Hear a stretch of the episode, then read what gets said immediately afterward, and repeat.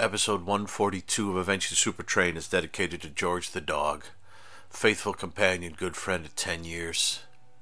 He left us a few days ago. We miss you, my friend. We miss you terribly. We'll see you further on up the road. Be good, stay cool until we meet again.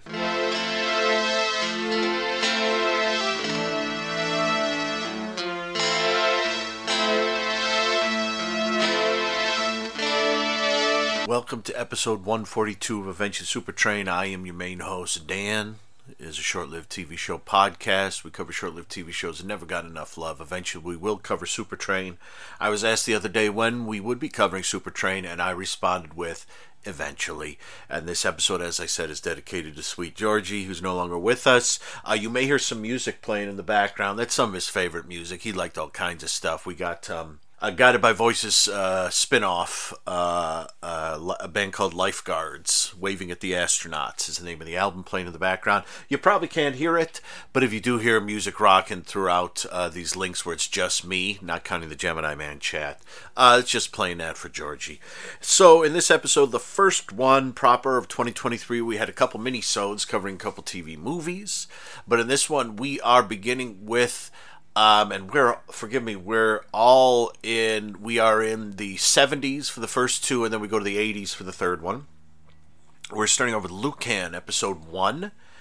Co-host the great Amanda Reyes is back joining us, and then we go to episode one of Gemini Man, which many of you might know as the first half of Riding with Death, the trucking portion of Riding with Death.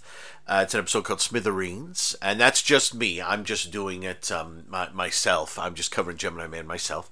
And then we close out with episode 20 of Tales of the Gold Monkey. Kristen Hawes, aka Kiki, writes his back, and we are on the penultimate episode of that show. I want us to dive right in. I want us to have fun, and I want us to start with some Lucan. Listen to this.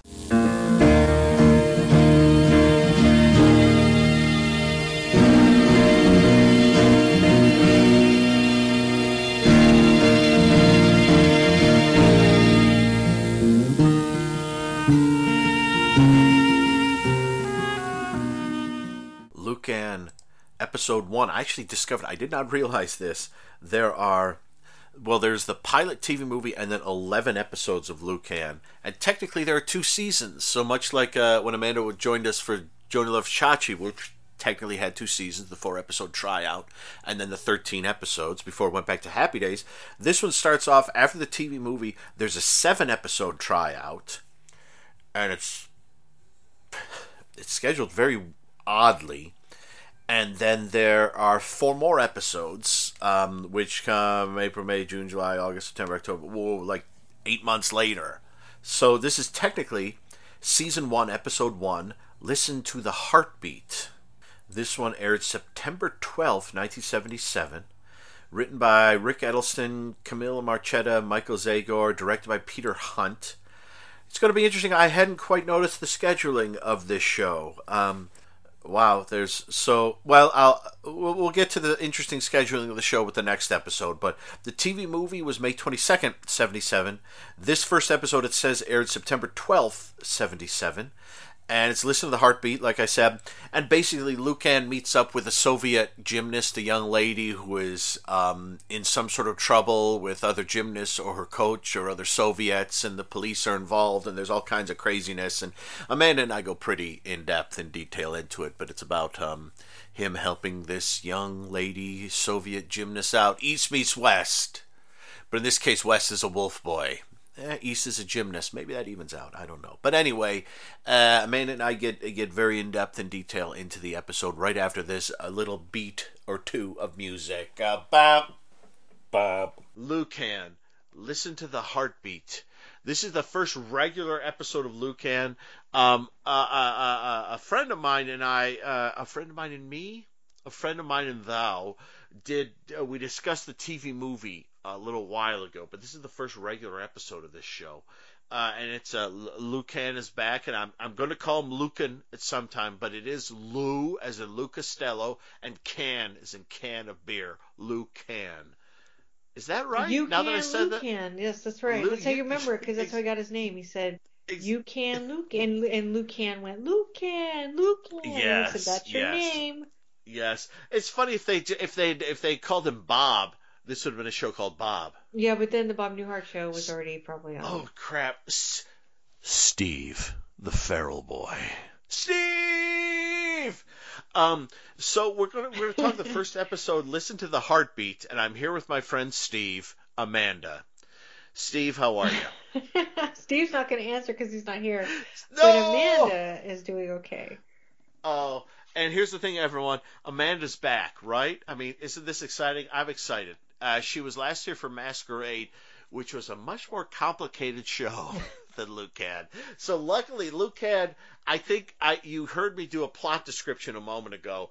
This is very straightforward. This ain't 40 people doing 20 oh no it's not things. even like there's not even like 10 people in the cast i don't think. This, thank this, god. this is lit- literally we could do the plot line in two two or three sentences. Maybe i did. You know what? I forgot imdb is lucan falls for a russian gymnast whose life is in danger. Boom.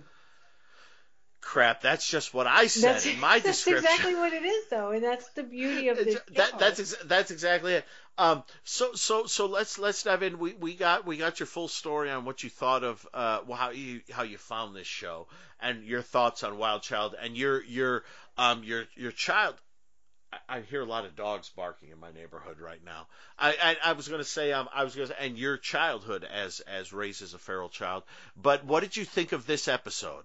I like this episode. It's not my favorite but it's probably the one I've seen the most because whenever I do projects that involve somebody with involved in Lucan, and that's happened more than you would believe, um, I always end up watching the pilot and this episode. And I liked it a lot more this time than I think the last time. But I think the last time I watched it, I just had it on because I felt like I needed it for reference and it just needed to be on.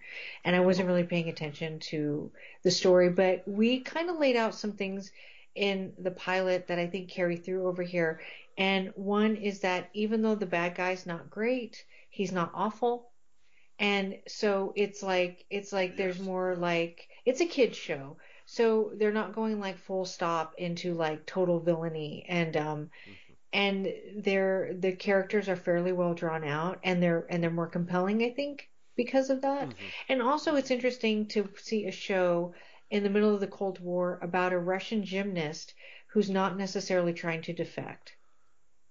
Yes. Like that's totally ignored. Like at the end it becomes a thing because she wants to stay for Lucan. But like she she's a Russian gymnast and that's her lot in life and she's happy with it. Yeah. She's competitive, she enjoys the And work. she's good. Yeah, she's, and she's good. She's good at what she does. Stephanie Zimbalist was was great casting because a I love her. I'll watch her in anything, yes. anything. You put her in something, I'm gonna sit and watch it. She's she's incredibly beautiful. Um, but she's Mm-hmm. also like built like a gymnast. They had her in some Yes. gym clothes, and I was thinking, wow, she actually looks like a gymnast. Like that's really good Mhm. casting.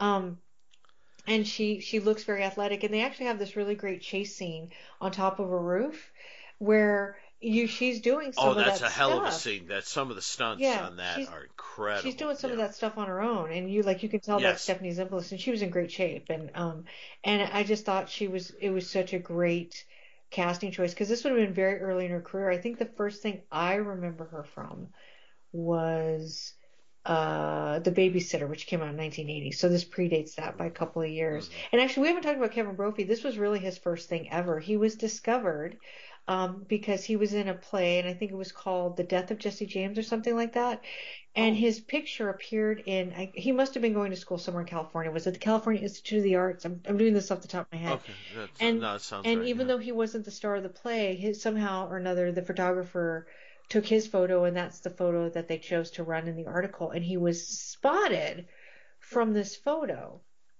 and called into whatever. And next thing you know, he's in a pilot for a movie. So he had this very whirlwind, uh, fly by night. I don't want to say fly by night, but uh, what it was like a meteoric, whatever you want to call it, like like it happened. yeah, whatever. It was crazy. like skyrocket to Yeah. to like starring on a TV series, and so and it all happened just because his photo appeared somewhere, and people were like, "Oh, he's really interesting," and and let's call him in.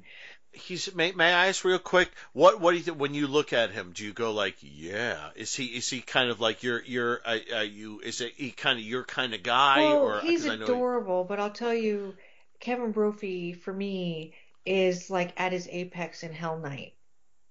Okay. Like he's adorable in that. Like he's so good when he tells the He's- story about Garth Manor.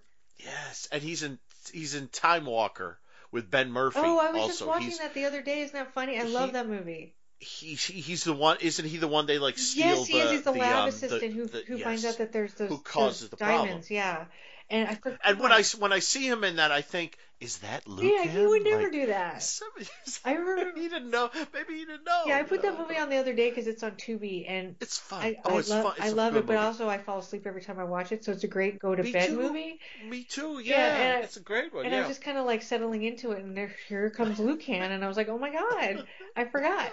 But uh, but he's he's got a lot of so Lucan, the character, is a very specific personality, and then with the characters he played later on seem so different, and the character he plays in Hell Night is uh, Lucan seems to me like like almost like a god. Like I don't think of him like as like a like a boy or like a young man that's handsome or not. But when I see him in Hell Night, I see him as just a guy, and I'm like, oh, he's really cute. You know what I mean? Mhm. When yeah, sure. but in yeah. Lucan, he's just something different for me. he's a, he's a little bit above. He's a little bit above. yeah, he's of, yeah. ethereal. Like there's something really Yeah. interesting about Yes. him, and and I know he has a little unibrow, but but I don't know that that's real. I think. I, th- I, th- I, th- I always thought the moment you see the the unibrow, I think it's like werewolves have the Yeah, the werewolves have the unibrow too. So I thought it was if he's if he was raised with wolves, he'd have a yeah, I think that's just so like that a little character me. thing there, and um, Yeah, but uh, but I but I love him, and but in this to me he's just something else, and so like so like I'm watching it, but I'm not thinking, ooh, there's my crush or whatever. I'm thinking, oh my God, Lucan is he's the most amazing yeah. creature I've ever seen. yes, yes, okay, I under, understood. Yeah, so but but I love him and he is very handsome. I mean, there's no denying it. He was a teen heartthrob for sure. But um and I'm sure that when they saw his picture in the paper, they saw that potential, you know, and they brought him in and it turned out he was perfect for the part, you know. Uh, but um, and Stephanie Zimbalist is a perfect companion for him. And but what is interesting about this is is when you compare it to the pilot, is that I like him sort of being kind of asexual, and and in this episode I kind of forgot that there was a romance there, and I like it. And but what I like most about it is this idea that they've established that he's a virgin. She's a virgin too, you know, but like yes, but they've yeah. established this that he is kind of asexual. Like he's he's going into this world as a young man, but like it's sort of secondary because he was even shocked by the attraction he had to her and that they acted on it and that was something new to him. That was something nobody for some reason at the institute ever told him that there's this thing called sex and sexual attraction and love. Be- And because there, there's a scene where he's with a little lion, and he seems more invested Yeah. in the lion than he does in her. yeah, but it turns out, you know, she's really cute. So he's like, "Hey, let's go for it." And he, but he's Let's have some kissing. Yeah, but he's surprised by it, and they make this really sweet statement where he says, "I've never done anything like that," and she says, "I haven't either," which makes sense because gymnasts are treated like cattle. Like, Especially, I think, like the the Soviet. yeah, what the wrong word. I should say Soviets, veal. Like they're put in a little box. You know what I mean? That's exactly. they're not veal is probably to grow veal, past yeah. a certain point and to stay this way, Yeah. and then they become a commodity, and that's exactly what they they're doing with Tashi, who's Stephanie Zimbalist, and Yeah. and but it's this really sweet moment where they both establish that they're like 20 and this is not Mhm. something that they've really encountered before and I like that idea of it and and so I'm like if you're gonna give Lucan a love interest. I like the idea of keeping it really innocent. And I have to remember the two this is mostly targeted I would imagine towards a young audience. I think, yeah, I never really thought about the audience for the show like this, but that kind of makes sense, right? Yeah, I think I think so. So they kept it pretty innocent, but but anyway, so it they handled it right because because to me he's like a Jesus character, and Jesus just don't do that. You Yeah. know what I mean? That's just Jesus, Jesus ain't up he's to not that. doing that. Mary, he and Mary Magdalene, they never, uh, No, they never that's stuff gave. going- Maybe they did. No. I don't know. No. I didn't. You know, I actually don't know that much about the Bible, but I'm I, I'm just gonna I know bits and pieces. I don't remember smooching. no I'm gonna I'm gonna check my Bible. You keep talking. Maybe look in the index under smooching and see if it gives you a just- page. well, they they have all of Jesus's words are in red, so I'll look for. Okay. under Job colon whatever that is. yeah. so hold on and so like so like anyway but it's a it's a very sweet romance and they keep it at a certain level which i like and um and they treat everything very innocently which makes sense that the bad guys wouldn't be that bad so like you know when you're watching leave it to beaver there's lots of shit happening in Springwood or wherever the show takes place, but we're watching everything happening through Beaver's point of view.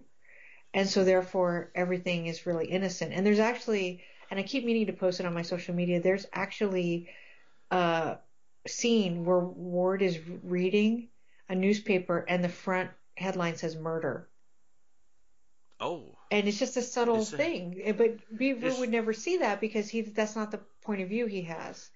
Yeah. And and so yeah. for Lucan it's kind of the same thing. So it's sort of yeah, my my three sons sort of the same thing. Too, yeah, so it's kind of this Wow. idea of like this kind of untouched character, you know, and and for kids purposes. And I like it. I appreciate it. Um and and I'm not a, s- a do you call that? I'm not frigid or I can't even think of the words.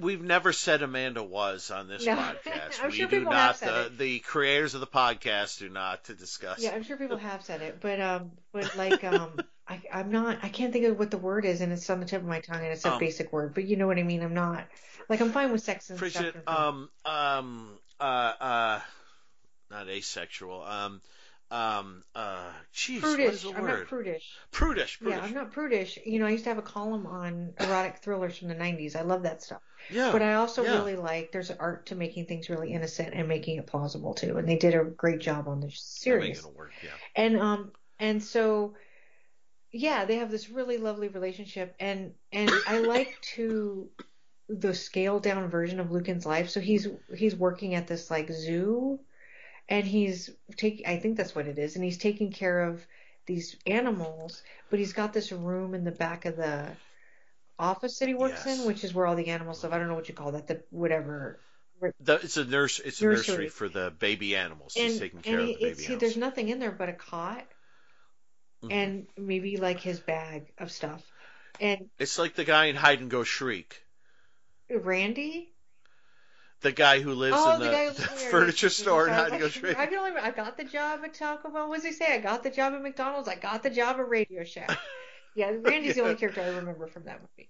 Um, and Rebecca Jones because she's Mm, Oh, of course, of course, yeah. But um, so, and I also like when she goes, she's like, "You have to take me somewhere where they can't find me," and then he's Yes. like, "Let's go to my place."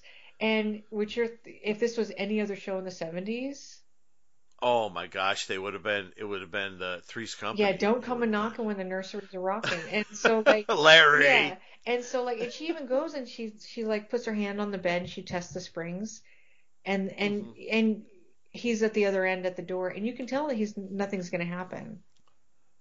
It's quite it's quite lovely because he has that moment where he's he holds up the keys and said he hangs them on the light switch, which is very nice. And he says, "Here are the keys. Lock the door. I'm going away. You come out when you want to Yeah. come out." Which is sweet. Yeah, so like so like it's got this whole air about it that they've and, but they've also established in in this first episode he's he just doesn't do that stuff. Mm-hmm. So yeah, I like it. Yeah. But it, it turns out though that he likes kissing. He does like Oh, what he was know- surprised, What do you know? What, he, what do you know? He likes kissing. He- And, and the great thing when he kisses her is like I'm trying to remember the first time I kissed someone who wasn't, uh, you know, a relative, you know, who I was asked to kiss. Someone who I was like, yeah, kind of thing. that's um, disgusting, Dan. Don't ever do that again. I'm sorry. So what I'm going to do is I'm going to cut that out of the episode because I just grossed everyone out. My followers just dropped down to one. Um, but but you know the, the first, I remember the first kiss and the, and and the first kiss was very very specifically like I just I tried to think of what people did in movies and TV. And I just went like, yeah, and you know, just try to lean in and get the get your get get it ready, and and that that kind of looks like what they're doing Yeah, it does. It Like- does. Yeah. like they're like like we don't quite know what we're doing and may, maybe um maybe um he I I- I'd like to say that he's not like Lu- Lucan isn't like he saw some wolf's kiss or something like that um but but like he saw a movie maybe maybe maybe him and Dr. Hoagland watched I don't Well, know I think it was just Gone nat- with the natural. That was just a it was just a natural thing that happened, you know. it, it could be because they look at each other and then they just lean in, and they do the kiss, and it's real sweet. And then there's a nice moment when they're in front of a fire, too. And, so um, romantic. it's very romantic, and um, Then he takes her to a motel, and it's less romantic there because there are a bunch of jerks in the bedroom. Always check your bedroom when you go to a motel because there may be jerks in it. And sometimes Brian Dennehy is not a cop. I don't. Can I ask a question? So the scene where he gets grabbed by Brian Dennehy. Yes. Did you think was Brian Dennehy a cop? He was because he kept saying this this some kind of investi Well, I you know that's a good question. I don't know. Maybe he was just telling him that, but he said there was like an investigation that they were doing. He was going to throw him in a cage. And what was so funny was he's like he's like, what do you mean cage? And uh, Yes. and he's like, I I don't think I would like that. And I'm like, you were just in a cage. Yes, we saw it in the previous one. Maybe he, yeah, maybe maybe they didn't tell him what he was going into. Maybe they just put him into it, and he was like, I don't know what yeah, maybe is. it's possible. I always think of the Zantac ads where he was standing outside people's houses and he's like looking in their windows and it's terrifying because he's Brian Dennehy and you're like Zantac. And, and he doesn't say anything else. He just take your freaking Zantac or I'm going to show up outside your house staring at you. And I wonder why Zantac went out of business. You know what I mean? Because he was scary. Yeah, it's it's well, I will say that um, I think I think I think Lucan gets away from Brian Dennehy as fast He as most of us would does. like Like to have he, he away. just what I love about that stunt is we don't see him leave the car. Like all of a sudden, like they're the, We just see the flip. Well, we don't even like. So what we see is we see Brian Dennehy in the car, and it's just Mhm. focused on Brian Dennehy, and because they didn't want to have Lucan, like they didn't want to film the part of him getting out of the car, so they just and then they cut to the flip. Flip. It's like amazing, and And- it's it's like where did it's like he's the wind. You know what I mean? exactly. It's great because when we first see Brian Dennehy on the phone talking to his Soviet employers, they're at a certain corner. Then when Lucan escapes, they're on the phone at the same corner.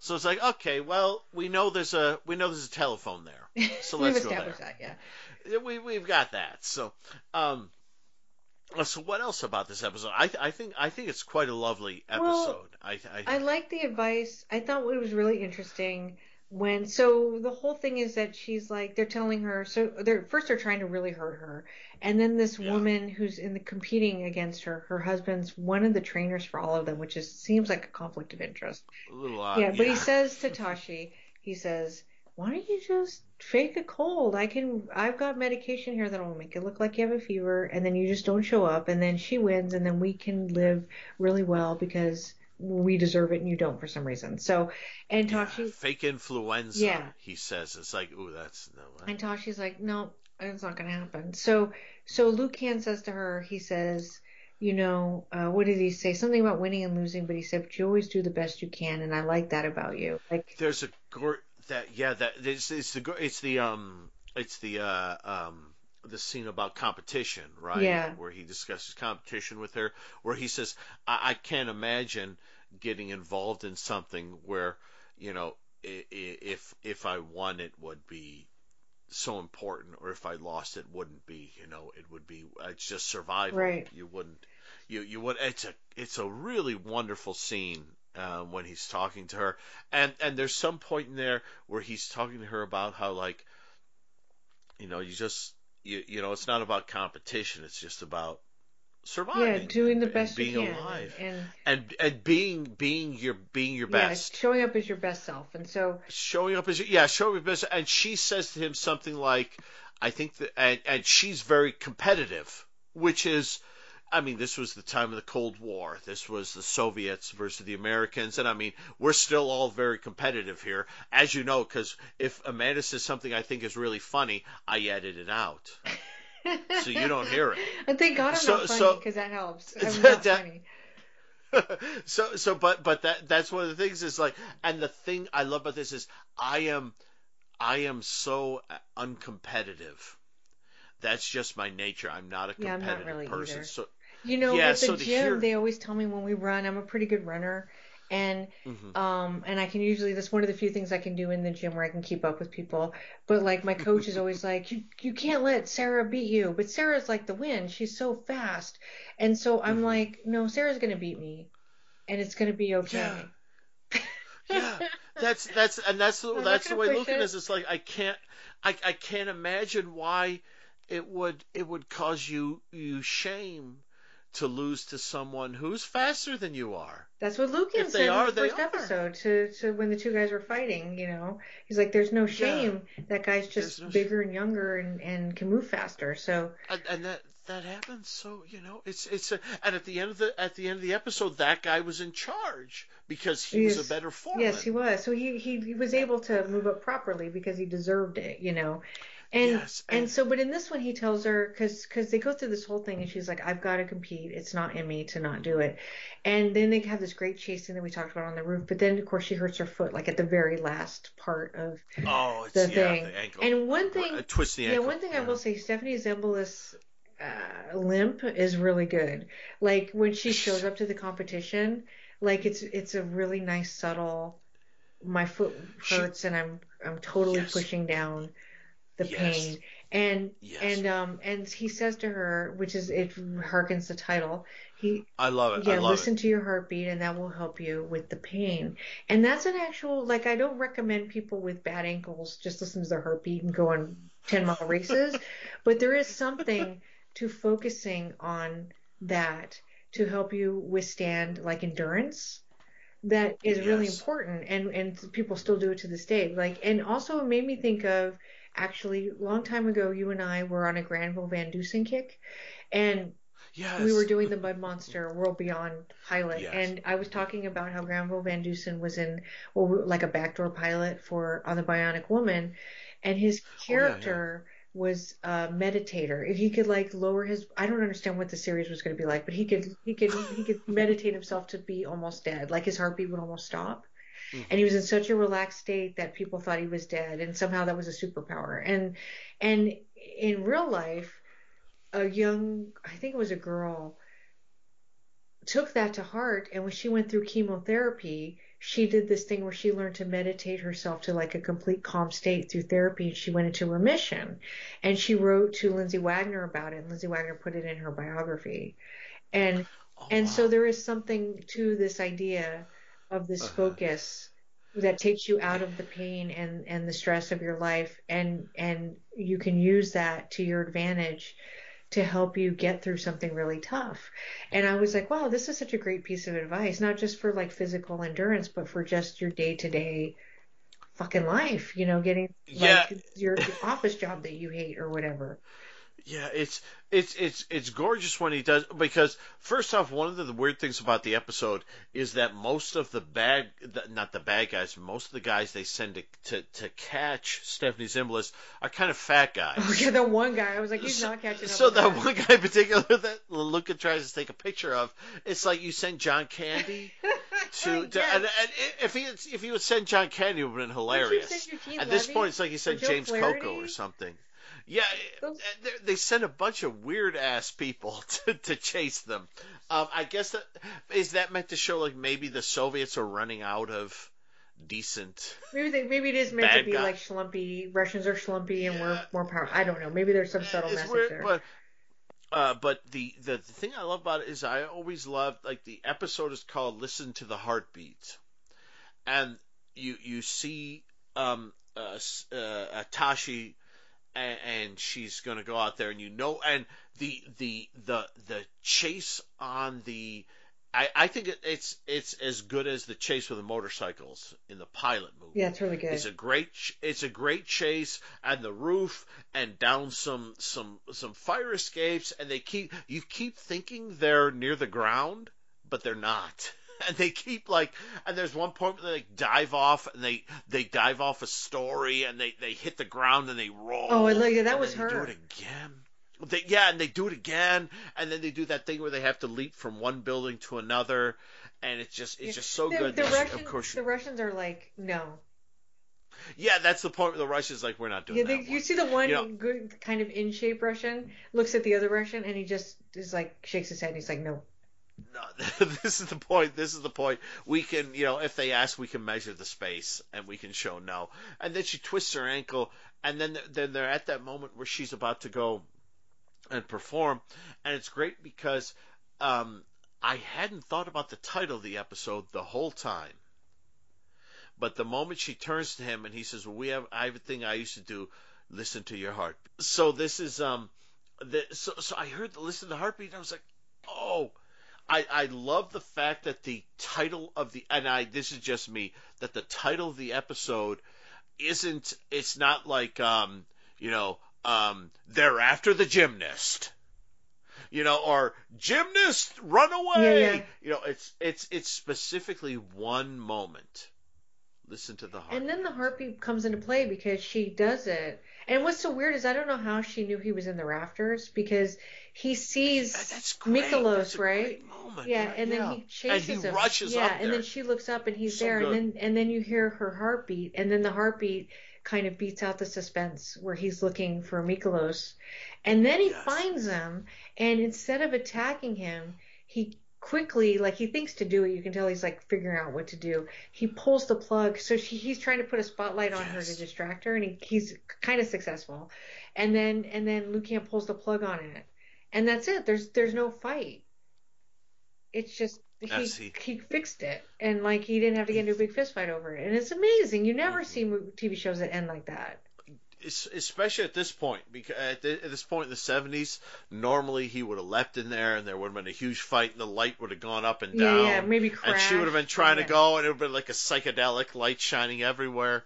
And this is very, it's very, it's it's really wonderful when he starts chasing him up in there, and she sort of sees him chasing him up in there, but she's going to do her Yeah, own she thing. and listens to her heartbeat she listens to the heartbeat and and i and i i just there, there's something about that when an episode of a, a tv show when they they were churning out so many episodes of tv shows where they can do one where i see the title i forget the title and then more than three quarters of the way in i hear the title and it's sort of a blessed moment Well, yeah, I mean it's important to the to the episode, and Yeah. then and then we get to this really kind of painful ending where like she has to Oh. go home and she wants to stay and he's Oh. like you have to go and this is that thing about family building like he could have this great affair love affair i don't want to really use that phrase because that's not what they are but like this beautiful relationship Just yeah love, with this yeah, yeah. woman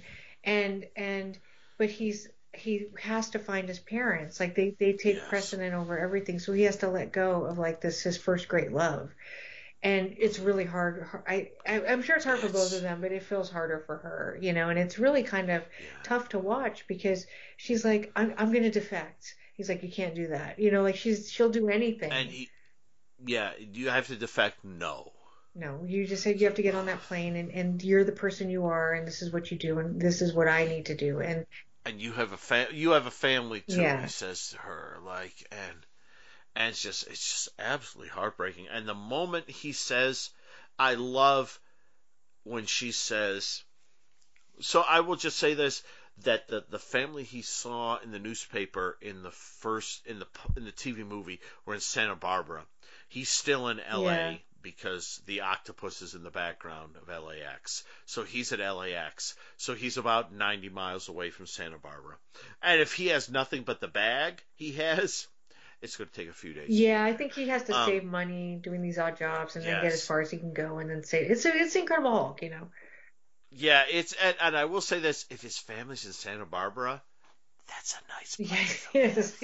So that ain't that ain't a bad. That's a sweet it ass is a place really nice place But yeah. but but um but just the the thing where just this this because earlier on she's talking to him and he's like she's like what's your name Lucan oh yeah. What, what's your full what's your full name? Well, I don't have any. Okay well if you're not going to tell me your name I'm not going to tell you yours. And he's well I don't have any more name. And then she says her first name. Do you want to know the rest of my name? He says you tell me what you trust yeah. to tell me. And it becomes this gorgeous sort of back and forth between and and, and Lucan is is is literally he, he well he's literally naive but he's also completely truthful and she's expecting him to be like oh you don't know who I am I'm I'm the gymnast I'm Olga I forget what her Tashi, name Tashi, was I can't remember her last name. It's Tasha Oh, I- I was- something. Oh, Tashi. I was going to say Olga. Who's who was the big um uh uh Russian Olga? I don't know. shit, I forget her name from the late seventies. Olga. I'll, I'll I'll put I'll, I'll I'll mention it at the end. The Olga. Shit. Olga The- Shit the- is my the favorite gymnast of all time. Olga. Shit. Olga. Shit.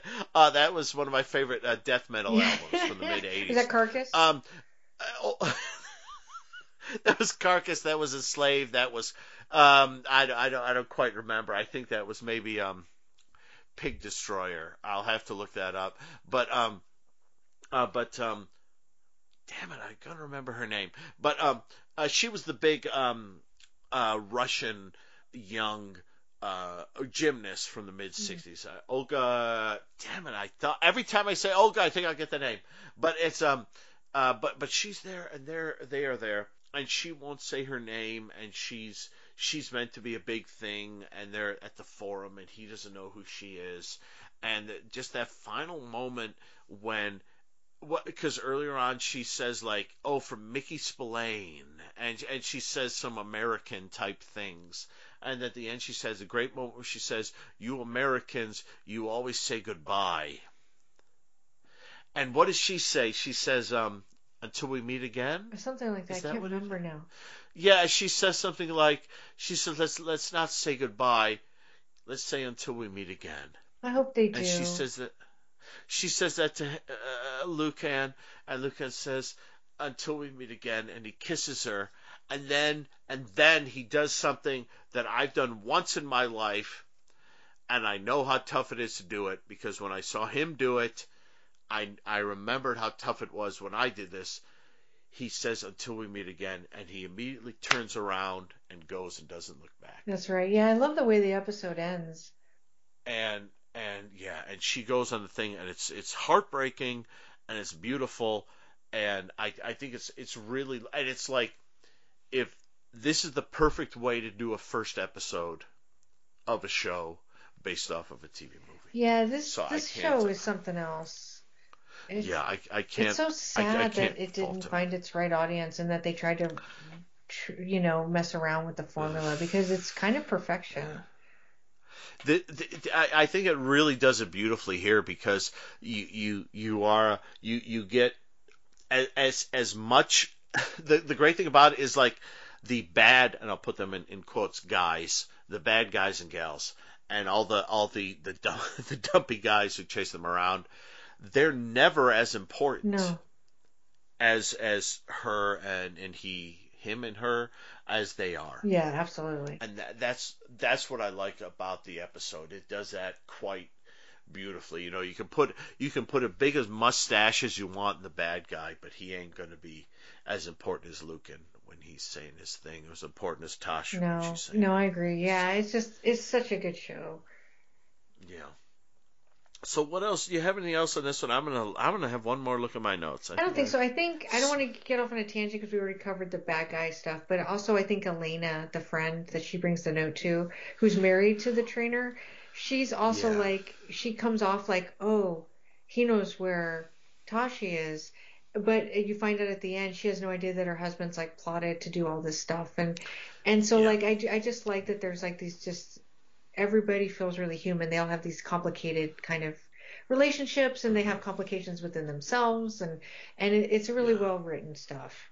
And also this one episode Yeah. was written by a woman, I wanted to point out, who hasn't Oh, done much. Um her name is uh, Camille Marchetta and um, she wrote the TV movie Scruples, which is a lot of fun, and she mostly did soap operas. And um, she was a producer as well. Oh yeah, I know I know that name. And she yeah. worked on Dynasty and Falcon Crest. And um, this yes, is the only episode of Mhm. Lucan she wrote. And except for a couple of other things, it's really the only non soap thing she really did. And um, and I, I kind of like I don't want to say that is because a woman wrote it, but because she co-wrote Hmm. it with the, I think the guy who created the show or, or the head writer. But um, but I do think sometimes a woman's touch is important, and I think you can see it here. Yes. There's something to the episode, kind of that uh, little a little extra. I mean, I I think uh, to me, I've oh, over the past six years or six six and a half years, I've watched a lot of short-lived shows, and you watch a lot of shows that do their pilot, and then you see the first episode, and the first episode is a bit different. This one isn't that different from the the TV movie, but there are some differences and this is kind of like a sweet, uh, nicely done. Like I want to see what happens. Next. Yeah, next. absolutely. That's what you. That's that. That's what you want from a show. You you don't want to get the first episode. You get to the end and you go, okay. I'm good. Th- this one, I'm like, okay, I want to see because it ends with the plane taking off and and Lucan walking like on the center line on the street alongside LAX as the plane goes.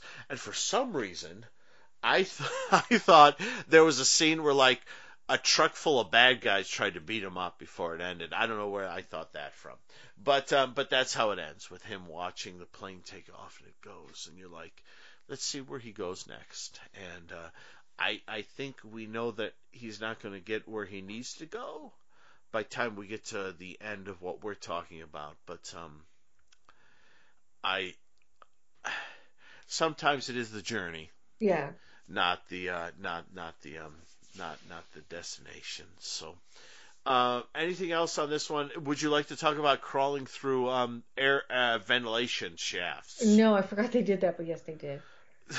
Always just big enough to fit two people. Always just just the right Yep. size, just the right size. Always works out for these people. Uh, so, so do you have? If you don't have anything else, on I don't think so. I just think it's a really solid episode. Yeah, me too. Me too. Um, uh, so where can we find you online or what's going on? It's it's the middle of February, 2023, and I don't know where I am. No. But where are you? If Twitter still exists, um, I'm at Made for TV Mayhem, uh, or you can follow me at Made for TV Mayhem on Facebook or on Instagram at Made for TV Mayhem. So just use that as your code word, and um, I'll show up somewhere online. Uh, so thank you so much. So next up, what is the It's next the search, episode? I think, don't- isn't it? Which Oh, is one of my yeah. favorite episodes. Oh my gosh! Now the search, you're, you're right. Okay, yeah, I think I remember this one. I like like we said in the last one. Uh, this was on Warner Archive Instant, ca- uh, right before Warner Archive Instant went away.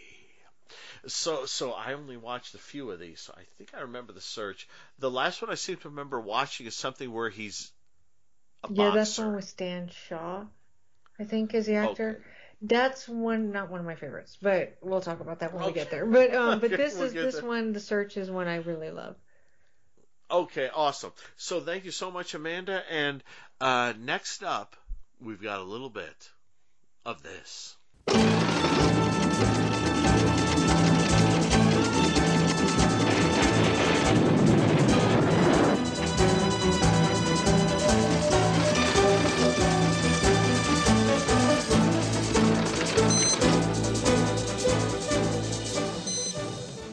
Hey everyone, it's Dan. Welcome to discussion of episode one of Gemini Man. You heard me talk in the uh, separate standalone episode about the uh, TV movie, and now we are hopping and talking about the show.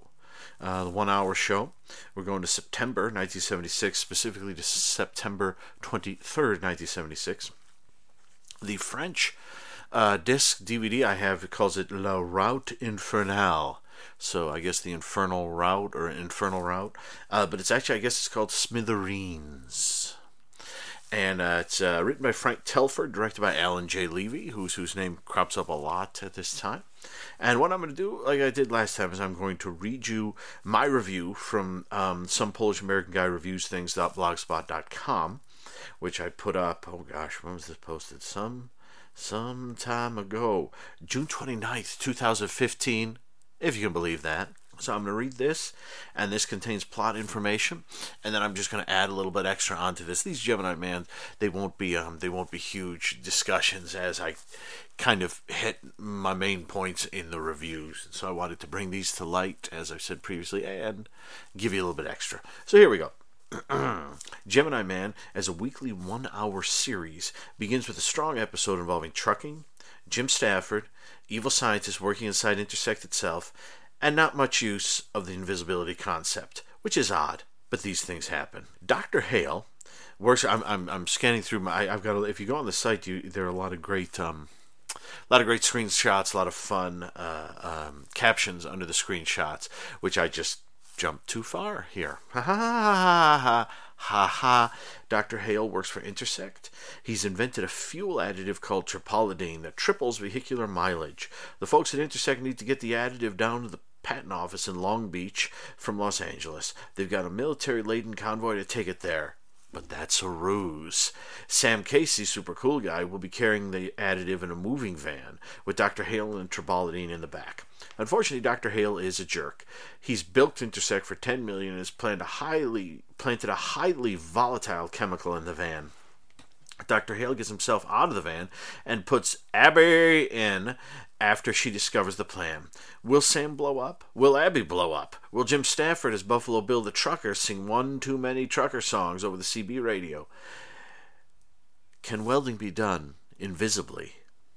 All these questions and more will be answered, or maybe not. I added that. Okay, I added that. That wasn't really in there. Uh, what do we got? Uh, this episode was re edited into the first half of the strange TV movie Riding with Death, which featured on Mystery Science Theater 3000. That's a funny episode. Smithereens is easy to pick on, but it's really quite good. It has a nice steady pace. It reveals Dr. Hale's plan calmly as it intertangles Abby and the mischief. Sam drives on and on, making friends with Buffalo Bills, stopping some big rig hijackers. Then the brakes in the truck go out. One can watch this on MST3K and have a great time, but it's great on its own. Sam is charming. At first, he's clearly relishing the trucking lifestyle and making friends with Buffalo. Then, as the intrigue builds, the hero side of him kicks in. I think the episode works so well because, unlike a lot of 1970 shows of this variety, the danger is not from outside and brought to Intersect. The danger comes from within. Dr. Hale is part of Intersect. He's using and abusing our main characters. That makes Sam, Abby, and Leonard's involvement in the story much stronger than in a normal episode of something like, say, The Rockford Files. Now, having seen, on a side, having seen all the Rockford Files all the way through at least twice and enjoying the great Blu ray, I do know that. Um, Jim does get himself involved. Um, but but but you could see he he's he starts out most of his cases as I don't know why I feel I have to explain this to you. You know what you know what I mean by that.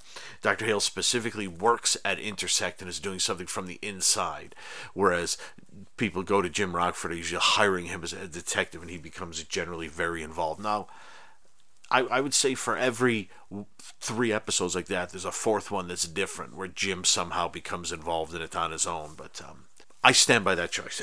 um, uh, for the second Gemini Man adventure in a row, some bad guys involved intersect in chicanery and plan on blowing Sam up. To be honest, having the leads participate in this way rather than bringing in a whole world from outside is much more involving. Buffalo Bill is simply a nice addition. The odd thing about the episode is how little the invisibility is involved. The 15 minute limit never becomes an issue. At one point, he turns invisible to borrow some welding equipment. I'm not sure he needed to do that. Yes, the invisibility works when he's beating up the hijackers or stopping Dr. Hale in the end, but they kind of forgot to figure that element into the show. It reminds me of the first regular episode of The Magician with Bill Bixby. It's a great episode filled with at least three awesome stunt sequences, but very little magic. Not sure what went on. Maybe an executive like Sam, but not the invisibility? Eh. Buffalo Bill. He sings some songs. He gets in a fist fight. He helps out in the big truck stunt scene at the end. He's charming. Is he a hick? Sure he is, but he's fun, and he's a trucker. One might be able to tell that I'm a fan of trucking shows from this site. Uh, this was the site where I reviewed every single episode of BJ and the Bear along with a few tie-in Sheriff Lobo episodes. Boy, those were the days.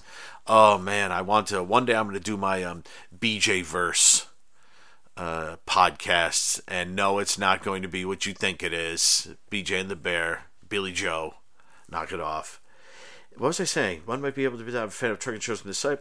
So making this episode trucker based and putting in a real trucker, you got me. I'm hooked. I would like to enjoy the trucking lifestyle with Bill and Sam and Abby. Thank you. Dr. Hale can hit the road. Watch Smithereens today. The thing I would like to add is uh, just filling in for those of you, if you don't remember from the first episode, the 15 minute thing is that Sam is told that if he stays invisible for more than 15 minutes, is it what? In a 24 hour period, he will just, his DNA will become too changed and he will never come back. Now that, as I said, that's not really an issue here. He turns invisible briefly in the beginning to help fi- help Doctor Hale fight some turkeys who are trying to take his briefcase with the tripolidine notes. He turns invisible again Um, let's see, when he's helping Buffalo fight the hijackers, he turns invisible again to steal the welding equipment or to borrow it, and then he turns visible again at the end to, to in in in the in the truck, and then to defeat Doctor Hale, and then the final wacky gag um, when he pretends like he's going to rob a bank, and so he's he's invisible for, I mean, I mean, he could be invisible for 15 minutes with all that goofing around. It's actually tough to tell, but the episode doesn't care, and I, I take it into account that it's probably less than 15 minutes um, since they don't mention it. But it is weird that they, they don't mention it. I mean, it's the first, like I, like I said, it's strange in the Magician episode, too. He barely does any magic in that episode. It's a fun, exciting episode. It isn't until you get to the end that you think, where was the magic? Why didn't he do any magic? And in this one, it's like, he barely turned invisible. He turned invisible, like, at the very end, but this isn't the Hulk, you know, where he only becomes the you know the Hulk like once or twice an episode. You know he can turn invisible the whole time. It's not. It's it's an episode that doesn't even look like it was made for a show about invisibility. There's nothing in it that where he really needs to be invisible. Uh, I mean, I, I guess there are a couple moments like when he vanishes. I mean, I, I think it's just just just weirder and, and confusing. Like like when he's when he's driving the truck into the middle of the big empty space and um, the bad guys are trying to shoot at him and then he turns invisible so they stop shooting like where'd he go what's going on what's happening so I, I suppose that works and when he grabs the gun out of the guy's hand and, and, and turns visible beats him up turns visible and stuff like that I, I suppose it works but it it's very very little invisibility. It's, it's it's it's a strange episode to open on. I'm, I'm hoping that the next one will use the invisibility more. The problem with it is that um, it doesn't it doesn't use the premise but it's a really good episode. Like that episode of the magician.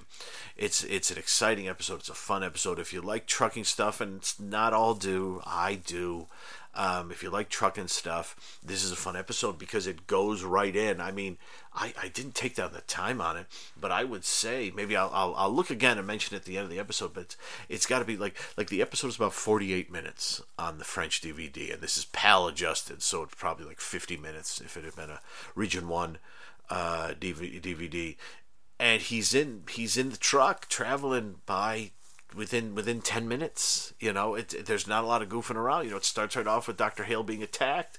We learn what's going on. We're told what's happening and then boom samurai I, I would bet it's more like eight minutes when he's in the truck and that's fast moving. I like that. It doesn't it isn't something where like you know all right sam and you know we're gonna we'll be starting the thing tomorrow. And then him and abby talk for a bit and then you get to see him the next day thinking boy tomorrow's gonna be a tough day on that truck and see the bad guys doing some more stuff or general like that. No it just hops right to it and goes right to it.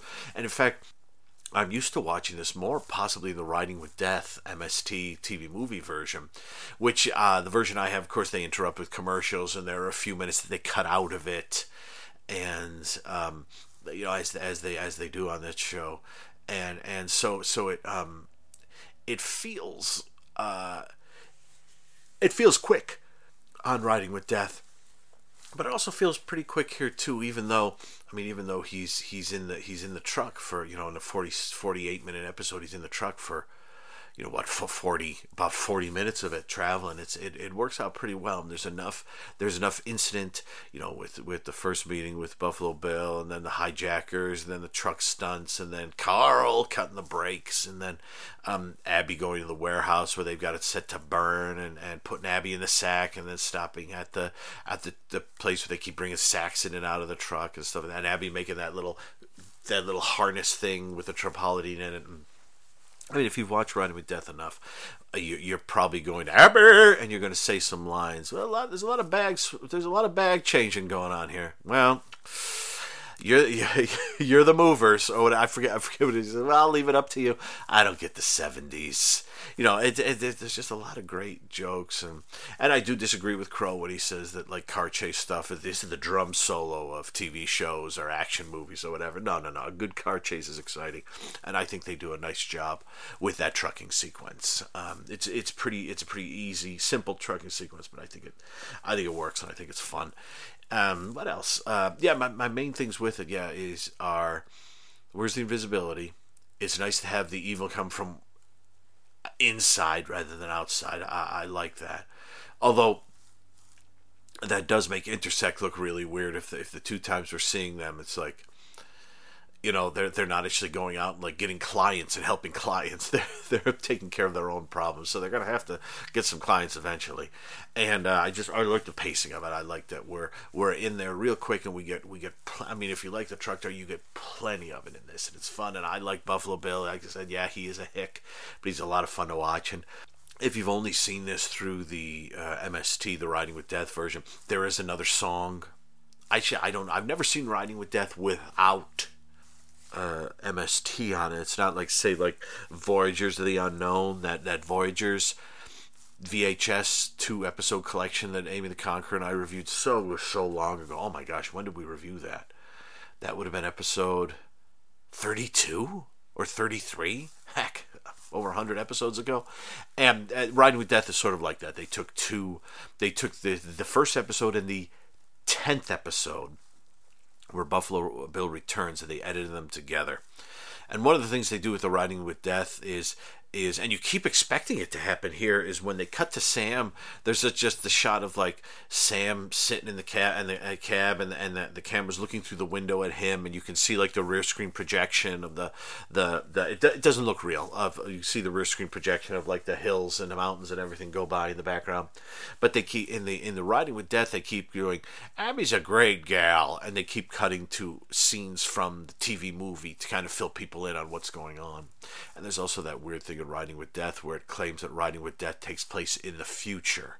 But I think we will talk about Riding with Death separately when we get to the end of the 11 episodes. So so I won't go I won't go too in depth uh, until then, but this is one of the two episodes that's in there. So most of it's in in there and it, it makes sense. And It's it's still fun to watch and and um, you, you get some Andrew Prine action. He's always fun to watch. And Abby, Abby, and uh, I do love that moment when Abby like is at the back of the like jumps off the back of the truck when it starts going, and then she runs alongside it and leaps up into the cab onto the side uh, the door where the cab is, where Sam is. That's a nice, that's a nice stunt run, is what that is. Nice and nice and fast. I like that.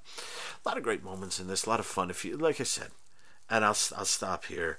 Um, if you like trucking and you're just like kind of traveling. This is fun. The, the story's put together well and it's handled well. And yes, if you've seen Riding with Death on MST, you're going to be coming up with uh, my patent papers are at a slight incline, Sam. Uh, you, you're gonna you're gonna hear all that and and um, oh, isn't it funny when a girl tries to do things? You just no way, only curds. Uh, fade away, jerk handshake. A lot of great lines in it. Um, and uh, I'll just I'll just leave it there. I know this is a short segment, but uh, I think I think most of what I had to say was in that brief review. And it's just it's just a, it's a fun open. The, the TV movie I think is is very good, and I think this is a darn good opening episode. Now I know that the ratings for the show were in the toilet, and it, it's only what has it got another four or five episodes before it goes off air, but we have another ten after this, so that's fun. So thanks for listening to this, everyone. Next time we're gonna go. I forget what's next time. I think it's is it the Minotaur or something. It's the one with um Ross Martin and the uh, and his very own War Machine robot. So we'll, we'll get to that. But um, but now I want you to welcome back a friend of ours. We haven't heard from her for a while. Well, at least the last episode. This would be the great Kristen Hawes. We'll be discussing episode 20, the penultimate episode of Tales of the Gold Monkey. Listen to this.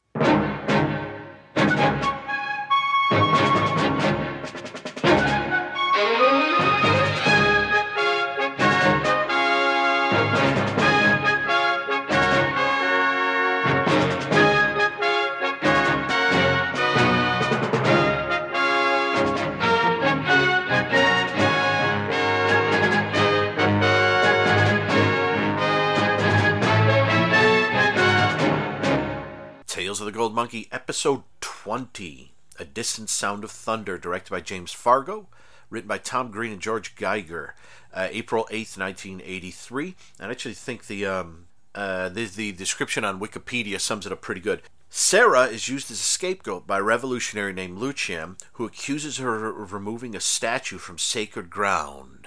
Oh boy. And he sort of portends the apocalypse, and oddly enough, the things he's portending start to sort of happen and things go crazy. But Kristen and I dive into that pretty heavily, so let me give you a little um, burst of something, and uh, we're on the other side. A distant sound of thunder, episode 20 I believe, the penultimate episode of Tales of the Gold Monkey. Uh, this chat, as all this episode, is dedicated to uh, Sweet George the dog, who um, who went to doggy heaven a few days before we're recording this, and um, uh, maybe he's up there with uh, with Jack. I presume Jack is probably passed on because he was this was 40 years ago. So unless he's a very very old dog. Eh. But anyway, I am here with the great Kristen Hawes. Kristen, how are you? I am keeping George and Jack in my thoughts. How are you, Dan? Oh, I'm doing I'm doing okay. I'm uh, you know, you get a little little little a little sad, but um, excited to talk about this episode because we are getting near the end of Gold Monkey, and I'm I'm going to dive right in. What did you think of this? Um, what did you think of this, Dan? um, it's uh, you, you know what um it's it's it's an interesting episode. You know what I really liked about it? I liked the fact that it seemed like the island was going down. And when they fly away from it at the end of the episode, I thought, "Oh my gosh, the next episode they're going to be in a different place." And it's going to be something like the the island was wiped out, but no, it's not. Uh, it's um it's it's it's a it's a tricky episode because it, it does that thing where it has Lucien the um the guy the the native guy who's who's um who's unhappy with all the the white people who are on his island, but he's presented as kind of crazy and the only one who dresses almost like in a suit kind of thing, not quite. And they they do that weird thing where Lucien's kind of kind of crazy and and uh, all the portents and everything seem to match up with what he's saying and everyone on the island joins him and they're going to throw what's her name into the volcano. Why did I suddenly blank out of everyone's name? Sarah. Yes, yes, Sarah. They're going to throw Sarah into the volcano, and then they have this this and and and they have this weird moment at the end where um after all this has happened, they basically say, you know what? We really shouldn't be here. He was right, or something like that. So it's one of those weird episodes where the politics of it are odd, but there are a few moments that are certainly effective um, the volcano coming down is is nice, and, and the scenes where she's she's on the edge and it looks like she might go into the volcano,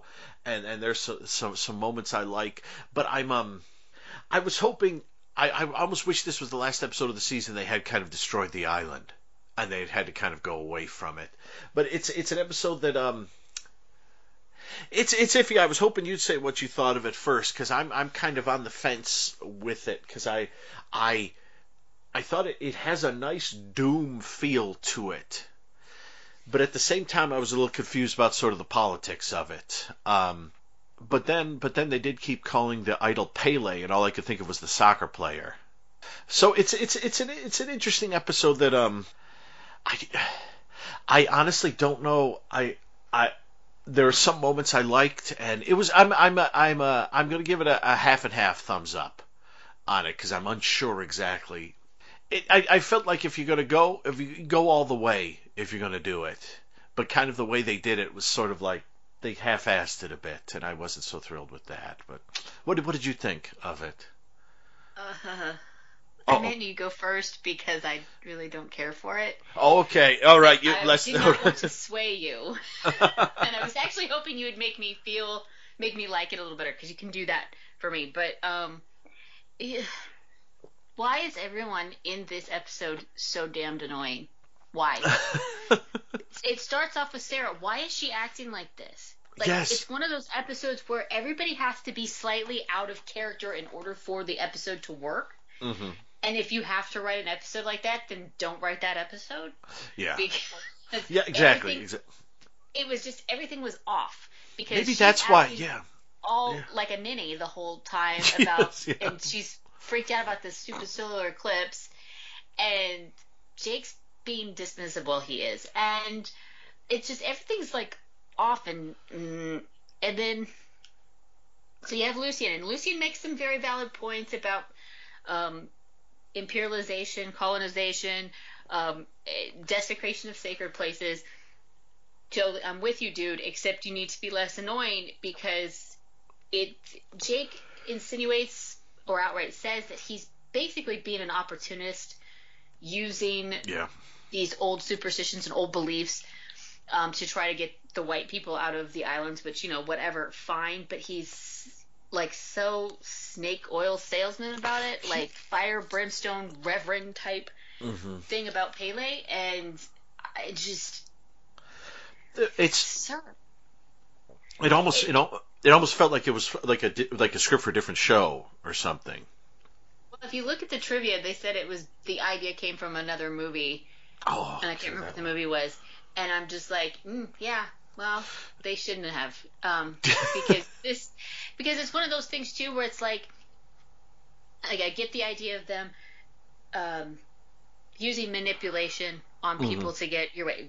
I mean, religion is perfect for that. Mhm. But the fact that it's set with the um, the indigenous people, and they are so frequently portrayed as being superstitious and backwards and that sort of thing, it just kind of makes them look really badly. Yeah. that that uh, Yeah, so e- easily able to influence Brand. Um, what's his name? Um, oh my gosh, I can't think of his name. The main the main Uh, gu- the, guy the there. one, the other guy. Um, Yeah, yeah, I forget. Oh, Branscombe Richmond. yes, That's yes. who it was. They influenced him to help chuck Sarah into a volcano, Yeah. and then it's just I would have rather watched Corky and Gushie and the Reverend chase frogs. yeah, that was fun. in the bar Mm-hmm. There there is 47 minutes. Yeah, there there is. I think, like I said, there there was something as I watched the episode that I I liked the doom of it. I thought it had a nice doom feeling, but I I think I actually I actually wrote down, and I don't know why I don't look at my notes more often. One of my first notes is, "What's up with Sarah?" Yeah. That's Oh, my that- very first note too. Why is Sarah being so weird? Yes, and there there, there are. It's it's it is it is weirdly written too because there are moments like like as everything's falling apart around them and the and the lava is approaching. You know, the one gal goes up to the, the, the Nazi priest there and let's have a blessing. And he's like, "Oh, okay." I thought, "What are you doing? what are you? Where are you going to do that? Your church is in ruins there. What do- what are you what are you going to do?" I I don't get it. There, it's it's almost like someone didn't tell someone else what that meant Yeah. you know, you're gonna need a little cover for that. I think it might give the game away if you if you just go hit hit the ground right there.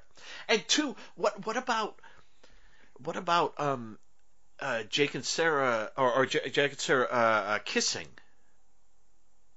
Didn't that Yeah. seem a little? Did that seem a little weird, or or just that seemed like out of it? It, it just All of it seemed out of place. okay.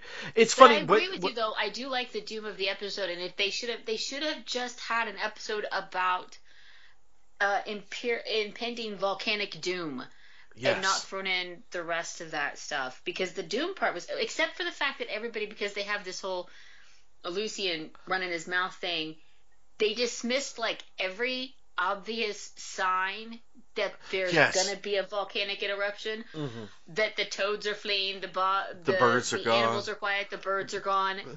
Do, uh, do you pay attention to anything? Yes. There's no TV there. What what has Yeah. distracted you? yeah, exactly. It's exactly. like- what else are you doing? The you know the earthquake, the ground opening up with the smoke. That is all like volcanic doom in you know signs. And the fact that they live on an island with a volcano, even though they said it hasn't been active in in living memory, Mhm. you would still think, oh hey yeah, we are living next to magma. Maybe Mm-hmm. Yes. this is related. Yeah. But nobody thinks that until it starts to erupt. Yeah, it's it's it's it. Yeah, it's. I I think it could be like like when I was watching it. I like I said, I, I felt I felt the doom and I liked the doom and I got where Lucian was coming from, but I also thought there was something about him that was a little off, and there was something about the episode that was a little off to me. And as you're saying it, and as I have it playing here, that's what's off. Is every and and I, I should have I should have gone from the start. that Everybody is all written like weirdly, like Mhm. every everything's a little bit odd. I mean, like when Jack has the meal, you know, he prepares the meal for Sarah. You know, that's that's fine. That's the sort of thing he he he do for her. But then when they start like smooching and stuff, I thought, I I don't know. That doesn't. I feel like we're going to forget that happened in the next episode, Mhm. and we probably shouldn't. Didn't that happen in the first, the pilot TV movie? oh, and that's happened multiple episodes Okay. that they've kissed in one episode, and then it was like they never kissed in the next episode. Yeah. Yeah. Because you uh, can't tie uh, Jake down, or else he won't be able to kiss religious other ladies. Yes, exactly. You won't be able to go off and kiss other ladies and Pamela Susan Shupin as a nun. Yeah.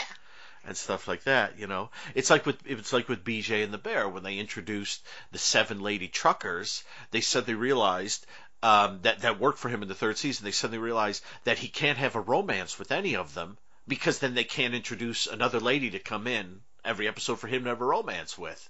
So suddenly you get seven lady truckers and another lady in every single episode, and it gets so overcrowded, it's hilarious. And it's clear no one knows what to do, but that's another podcast. That's my BJ Verse podcast. Again, not a porno podcast. It's a podcast about a good TV show and a trucker and a chimp. That sounds like a porno podcast. I apologize. But I know. Leave it alone. Leave it alone. So yeah, I, yeah, it's it's a weird episode because the first time I watched it, I remember thinking, "Boy, this is a little rough. They're going to throw her into the lava. that seems a little unpleasant." And then when it ends, and they have that moment where they're like, "But you know, Lucian, he was really he's kind of right." I thought, "No, you can't do that. Don't do that." It, it was funny. I was sort of looking at it from the point of view of that they have a guy who's technically kind of right there that these white people have shown up and taken over everything and put in this hotel, which is a little tacky and, and everything and stuff like that, and it's their land. But he, he is so j- just the way every time you see him, he's in like that same suit, and he's he's almost dressed like he's gonna Jimmy Swaggart it or something like that. I don't know. That's an old reference, folks. I apologize, but that was an '80s reference.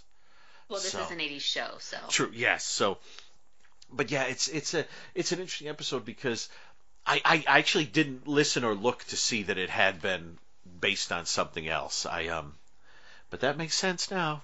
That makes sense. And um, and uh, there, there's something too uh, the the weirdness about she she took the idol. She has the idol. Okay, well let's let's clear it up then, right? Can we not? Is there not some? Is there not something we can do? I mean, she says at one point, "I'll give I'll give you back the idol." It's too late now. Too Get late now. outta You here, then. Yeah. Yeah, you must. yeah, folks. I mean, it's it's like I said, it's got it's got a nice feeling of doom, and it, it's funny because they use shots of like the uh, the docks during like rainy moments when it's overcast, and they've used that in episodes before that have been more lighthearted. And when we've seen that, we thought, oh, it's raining. But in this one, it feels more doom-like. Now, I will say that there is a weird moment where the the lava's coming down and they have to evacuate the island, and I think it goes to commercial break. And then when it comes back from the commercial break, I the first thought I had was, why are they showing these random stock shots of people leaving an island? And then I thought, oh, this is part of the episode. I'm confused. I thought maybe they were watching footage of some because there's some very obvious stock shots that have that you Yeah. could, that you could tell because they always they always have a decent amount of extras wandering around, but this is like 40 or 50 people like going like uh, walking along the shore and you're like yeah and um and maybe someone should have cleaned the film off before they put it in here because that that film's looks like it's been it's been sitting in like the Munsters house or something like that because it was covered with hairs and dust and junk and it's like ugh yeah they would have if this was a Blu-ray they would have cleaned it up to try to make it look a little better but it's it's very obvious a stock shot here um yeah. Uh, the the movie, um, because this came from the DVD commentary. Oh, okay Um, uh, now this is somebody else saying it came from the DVD commentary. I still haven't listened to the commentary; it distracts me. Um, Yeah, same, But same the here. movie was The Devil at Four O'clock from 1961, Oh, and it's got Spencer Tracy and Frank Oh. Sinatra in it. oh and okay it's- Sinatra plays the Sarah character Probably. Um, it's a, a crusty, eccentric priest recruits three reluctant convicts to help him rescue a children's leper colony from a Pacific island menaced by a smoldering volcano. okay so they added the Lucian probably Yeah, so oh that's too bad he's like, I I don't know what inspiration he took outside of the volcano, and Mhm. eventually Jake does fly people out of the volcano. Yes. uh, of the island, but I don't know. I didn't watch that movie, so I can't answer. Yeah, I did, and I didn't listen to. The, to the episode. yeah, I I didn't listen to the commentary because I think the last time I listened to it, it sort of colored my thoughts on the episode, so I, I tried not to because I'd never seen it. If I'd seen it before, I would have listened.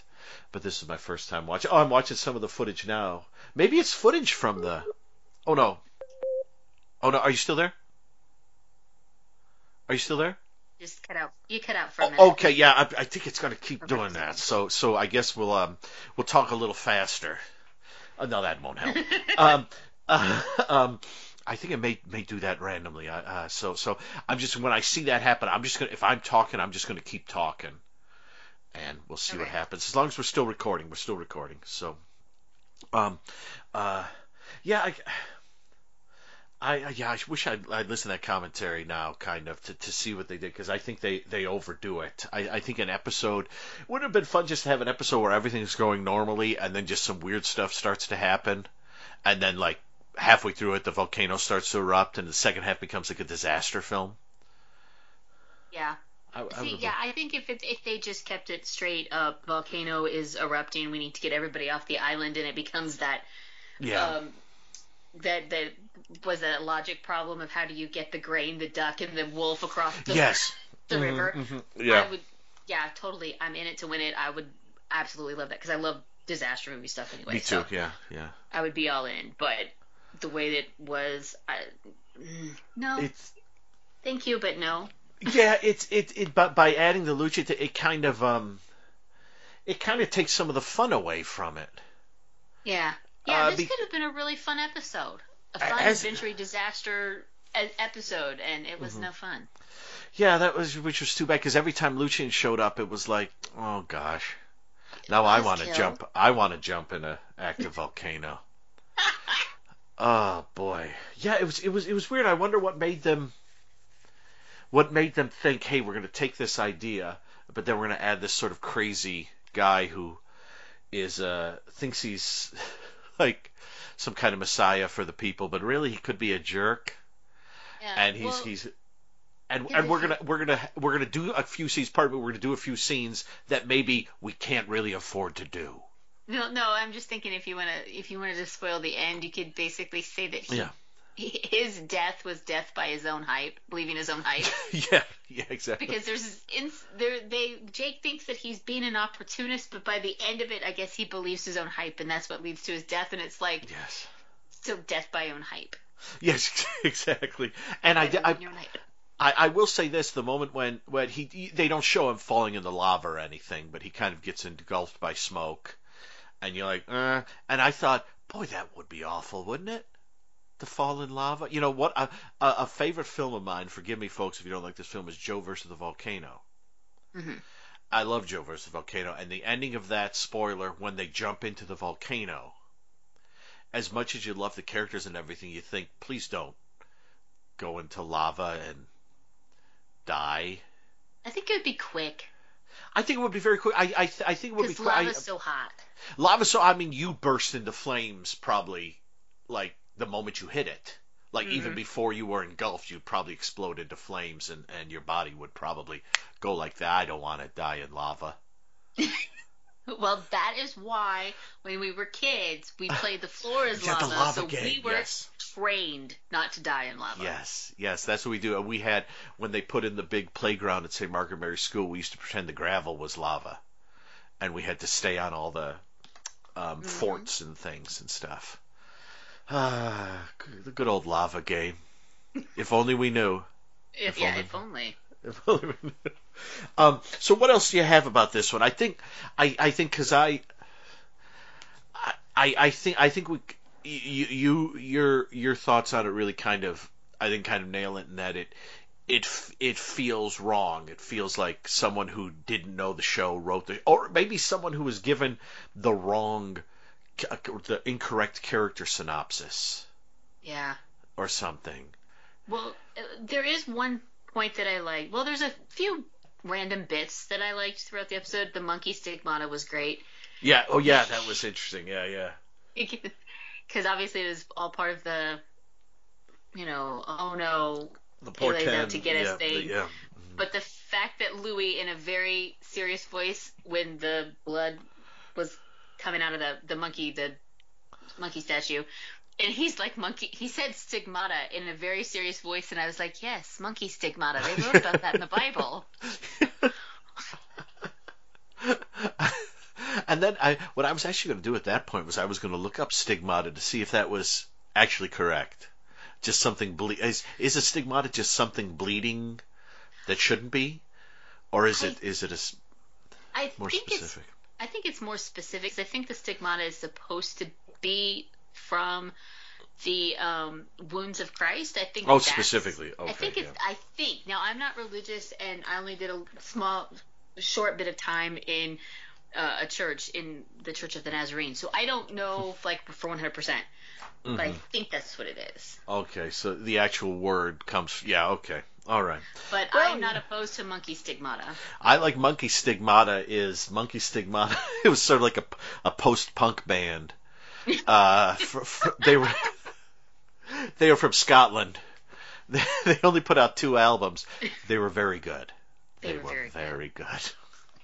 Um, yeah, I. Uh, yeah, it's it's it's interesting. I mean, I, I guess at the end of the day, the the fun thing with the episode is that um, it is kind of unlike the other episodes in that it feels Mm-hmm. so odd.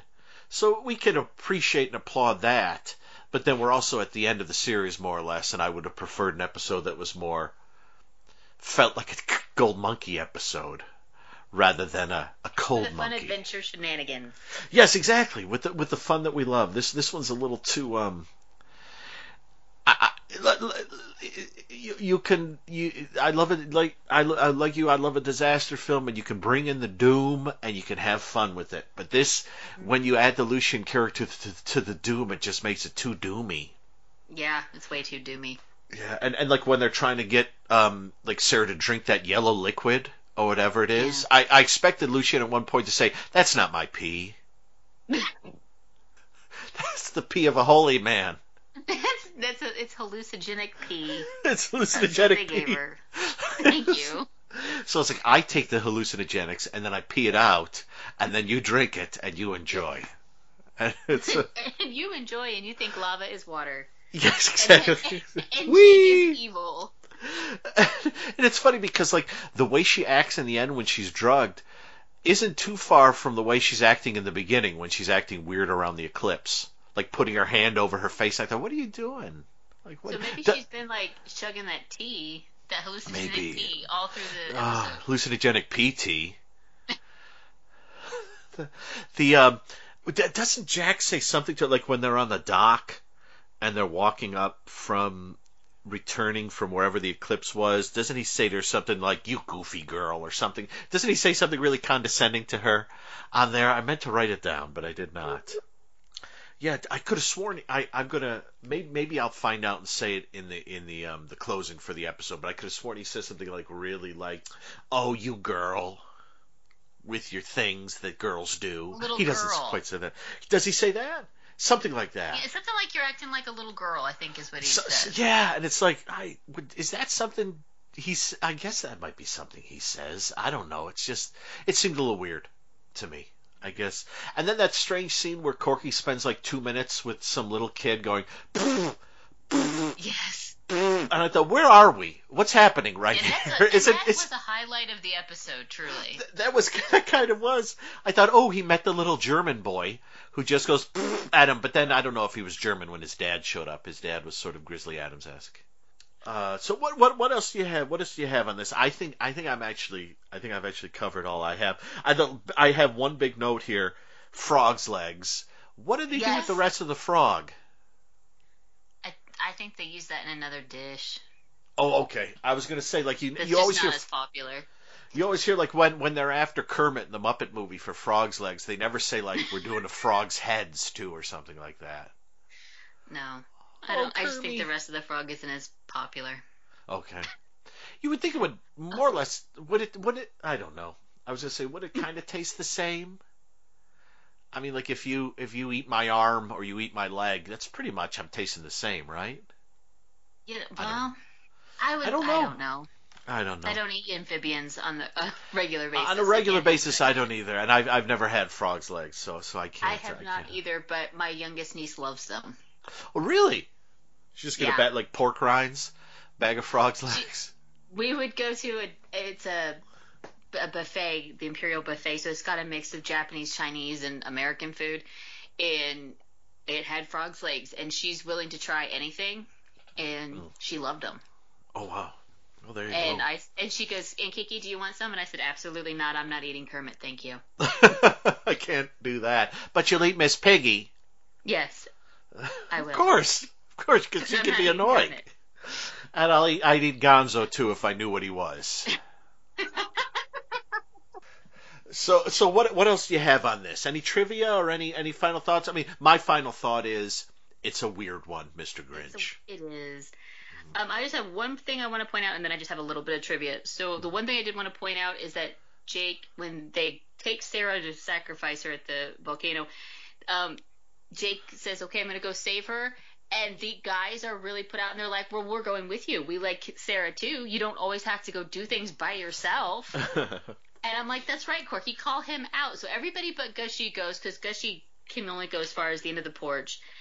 And then they get to the, they had to cross lava, and the lava breaks up, so only Jake can get across. So they still can't. They end up not being able to go. But I'm like, thank you for at least calling him out. yeah. Anyway, um, I do have a little bit of trivia. Um, the little girl uh, Tiki is what she was billed as. Her name's Elizabeth Lindsay. She was asked. She was the one who asked Willie about blessings. Um, She was in an episode of Magnum PI called Lest We Forget. And as I said, Branscombe uh, Richmond, who I love, he's been in many things, but he was in five episodes of Magnum PI, including Oh. the pilot. Mhm. And as you mentioned, the father and son, um, the Grizzly Adams esque, that was Donald Bellisario and his son Michael. Whoa! I didn't know that. Oh, that's oh, that's cool. Yeah. That's uh, yeah, and his son probably wasn't in SAG, so he couldn't say a word, but he could just make noises. Maybe No, that's the, all the lines he needed to know. Yes, that's all I mean, he, he- needs to know. he and Corky had an excellent conversation, so That was fun. That was fun. It was it was a fun it was a fun moment, and, and uh, Jake was there with the little horse on wheels, and it was it was uh, it was almost like had with that stolen from somebody. yeah. It was weird. Like at that moment, it's like now what episode are we in? What's happening now? It's uh, you know at at the at the end of the day, watching the show, like I said, watching the show all the way through. Uh, pardon me. Um, you know, this isn't a favorite of mine, but uh, who knows? Maybe if I watch this again years from now, I'll watch it and suddenly it'll suddenly it'll be like, this is what I wanted the show to be. I love this so much. And then Lucien will return as a ghost in the next season. Ooh, Lucien, he's in my thoughts in that same suit. You got you got one suit, you wear it over and over again. So that is uh, Distant Sound of Thunder, the penultimate episode of Tales of the Gold Monkey. And Kristen, where can we find you online? Me at akakikirights.com. It is the home of my podcast, Book 'Em Danno, an old Hawaii Five-O podcast. Yay. You can also find me at my blog, kikightsabout.com, and as of right now, you can still find me rambling away on Twitter at Kiki Writes. Excelente, and uh, that's the end of this, folks. And actually, that's the end of uh, our episode here. We're gonna I'm gonna play a little music, and then you're gonna hear me talk some more. Look forward to it. It's gonna be awesome. Here we go. That's the end of the episode, everyone. Again, thank you for listening, and next time, yeah, we'll continue uh, fresh with Lucan and fresh with Gemini Man, and the last episode of Tales of the Gold Monkey. Let's see. Uh, AdventureSupertrain.blogspot.com is the blog. We're on Facebook at Adventure Supertrain, at eSupertrain1, over on Twitter. And uh, yeah, that's about it. You can email me at dannyslacks at yahoo.com if you're if you're feeling like you'd, you'd like to do that, or you can leave a comment at the blog. But be good to yourselves, everyone, and and um, be your best this year. I will do my best to do the same. Talk to you soon, you guys. Listen to this on the way out.